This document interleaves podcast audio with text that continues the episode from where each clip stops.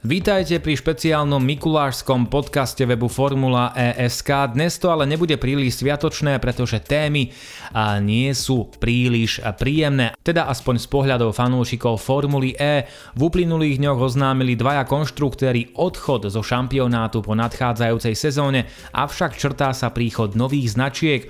Hovoriť budeme o tom, čo by mohla Formula zmeniť a vrátime sa k testom a takisto aj k tomu, ako by mohol vyzerať kompletný štartový rošt novej sezóny. Okrem toho sa povenujeme v závere aj blížiacemu sa projektu Extreme E. Od mikrofónu vás pozdravuje Laco Urbán. Aktuálne dni sú v súvislosti s Formulou E znepokojujúce. Len v pondelok oznámilo odchod zo série Audi, no a o niekoľko dní sa pripojilo aj BMW. Obe značky opustia šampionát po 7. sezóne. BMW sa naplno pripojilo k sérii v sezóne 2018-2019, keď sa spojilo s týmom Andretti. Teraz sa cesta nemeckého konštruktéra v šampionáte končí. BMW je aj oficiálnym partnerom série, keďže jej dodáva podporné vozidlá, vrátane bezpečnostného vozidla a ďalších. Podľa vyhlásenia nemeckého konštruktéra BMW vyčerpalo príležitosti na formovanie technológie v oblasti elektromobility v rámci Formuly E a chce sa zamerať na produkciu. Na rozdiel od Audi nedodáva pohnú jednotku žiadnemu inému týmu, zatiaľ nie je jasné, či tým Andretti zostane v sérii, respektíve či sa spojí s iným konštruktérom.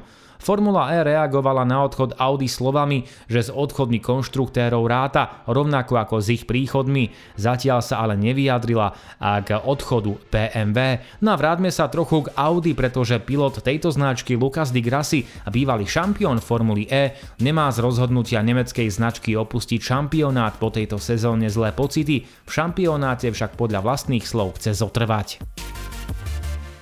No a keď sme spomínali BMW, tak s tým súvisí aj jeho partner Andretti, s ktorým prevádzkuje tým.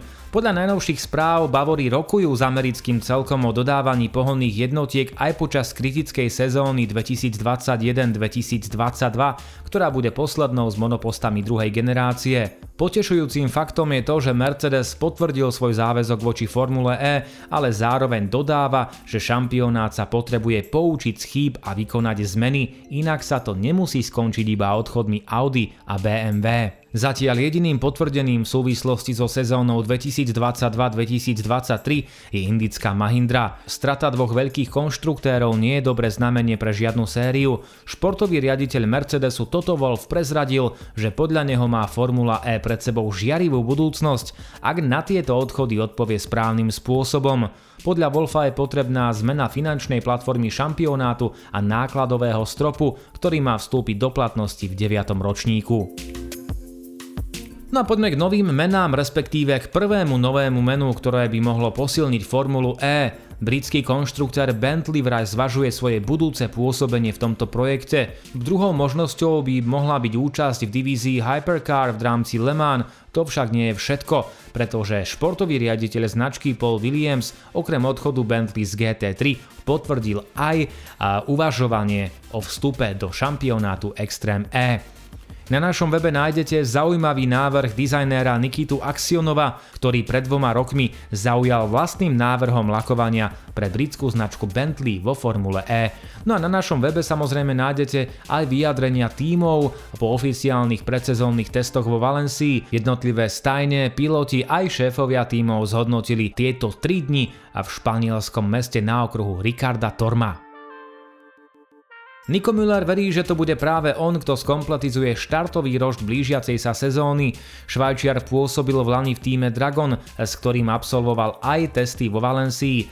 Americká stajňa však zatiaľ nepotvrdila meno druhého jazdca, no a je zatiaľ jedinou, ktorá nepredstavila kompletné jazdecké zloženie. Prvým pilotom týmu sa stal brazílčan Sergio Sete Camara, ktorý si miestenku vybojoval dobrými výkonmi v závere predošlej sezóny v Berlíne. Očakávali sme, že tesne pred testami spoznáme kompletné jazdecké pole, ale Dragon nás nechal v napätí a potvrdil iba to, že Müller absolvuje s týmom predsezónne testy. Všeobecne sa očakáva, že práve Müller bude tým jazdcom, ktorý skompletizuje štartový rošt, na potvrdenie si však musíme počkať.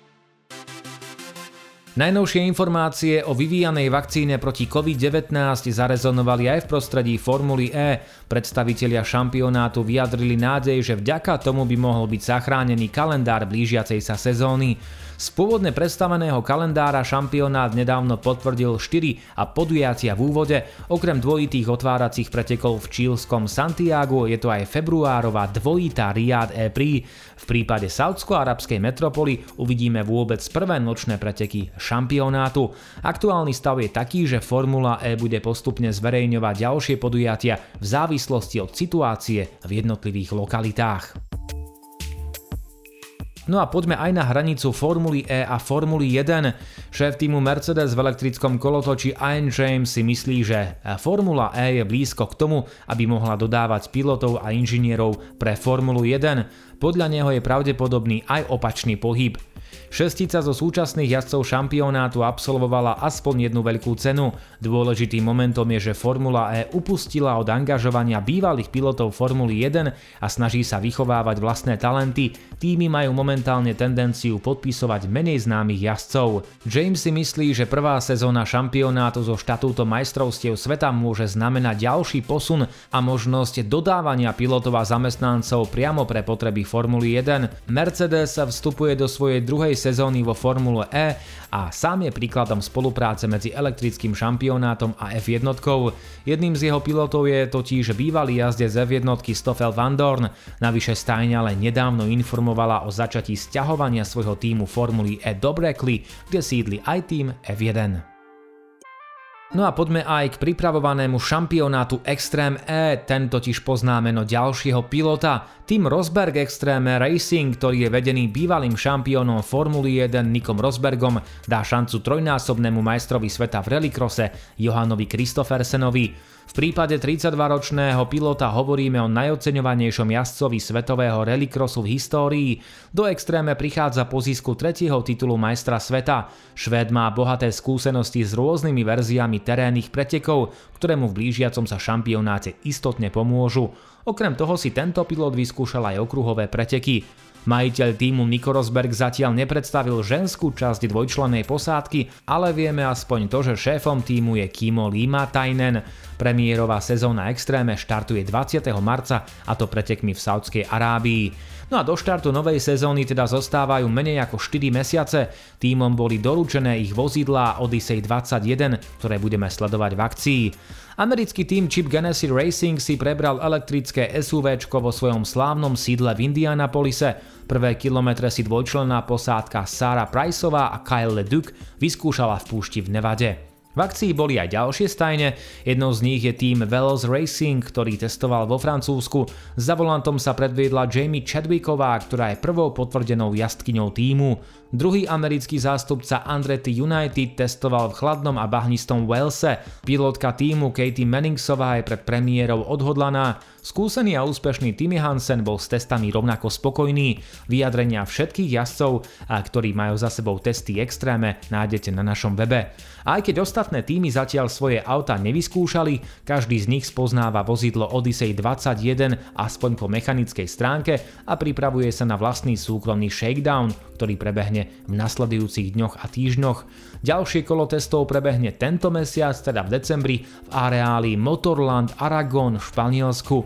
Bude to prvý test Dextreme s účasťou všetkých tímov a my ho budeme samozrejme monitorovať a sledovať a o všetkom dôležitom vás budeme informovať na našom webe Formula ESK. Sledujte nás aj na Facebooku, Instagrame či Twitteri. Z dnešného podcastu je to všetko. Za pozornosť vám ďakuje Laco Urbán.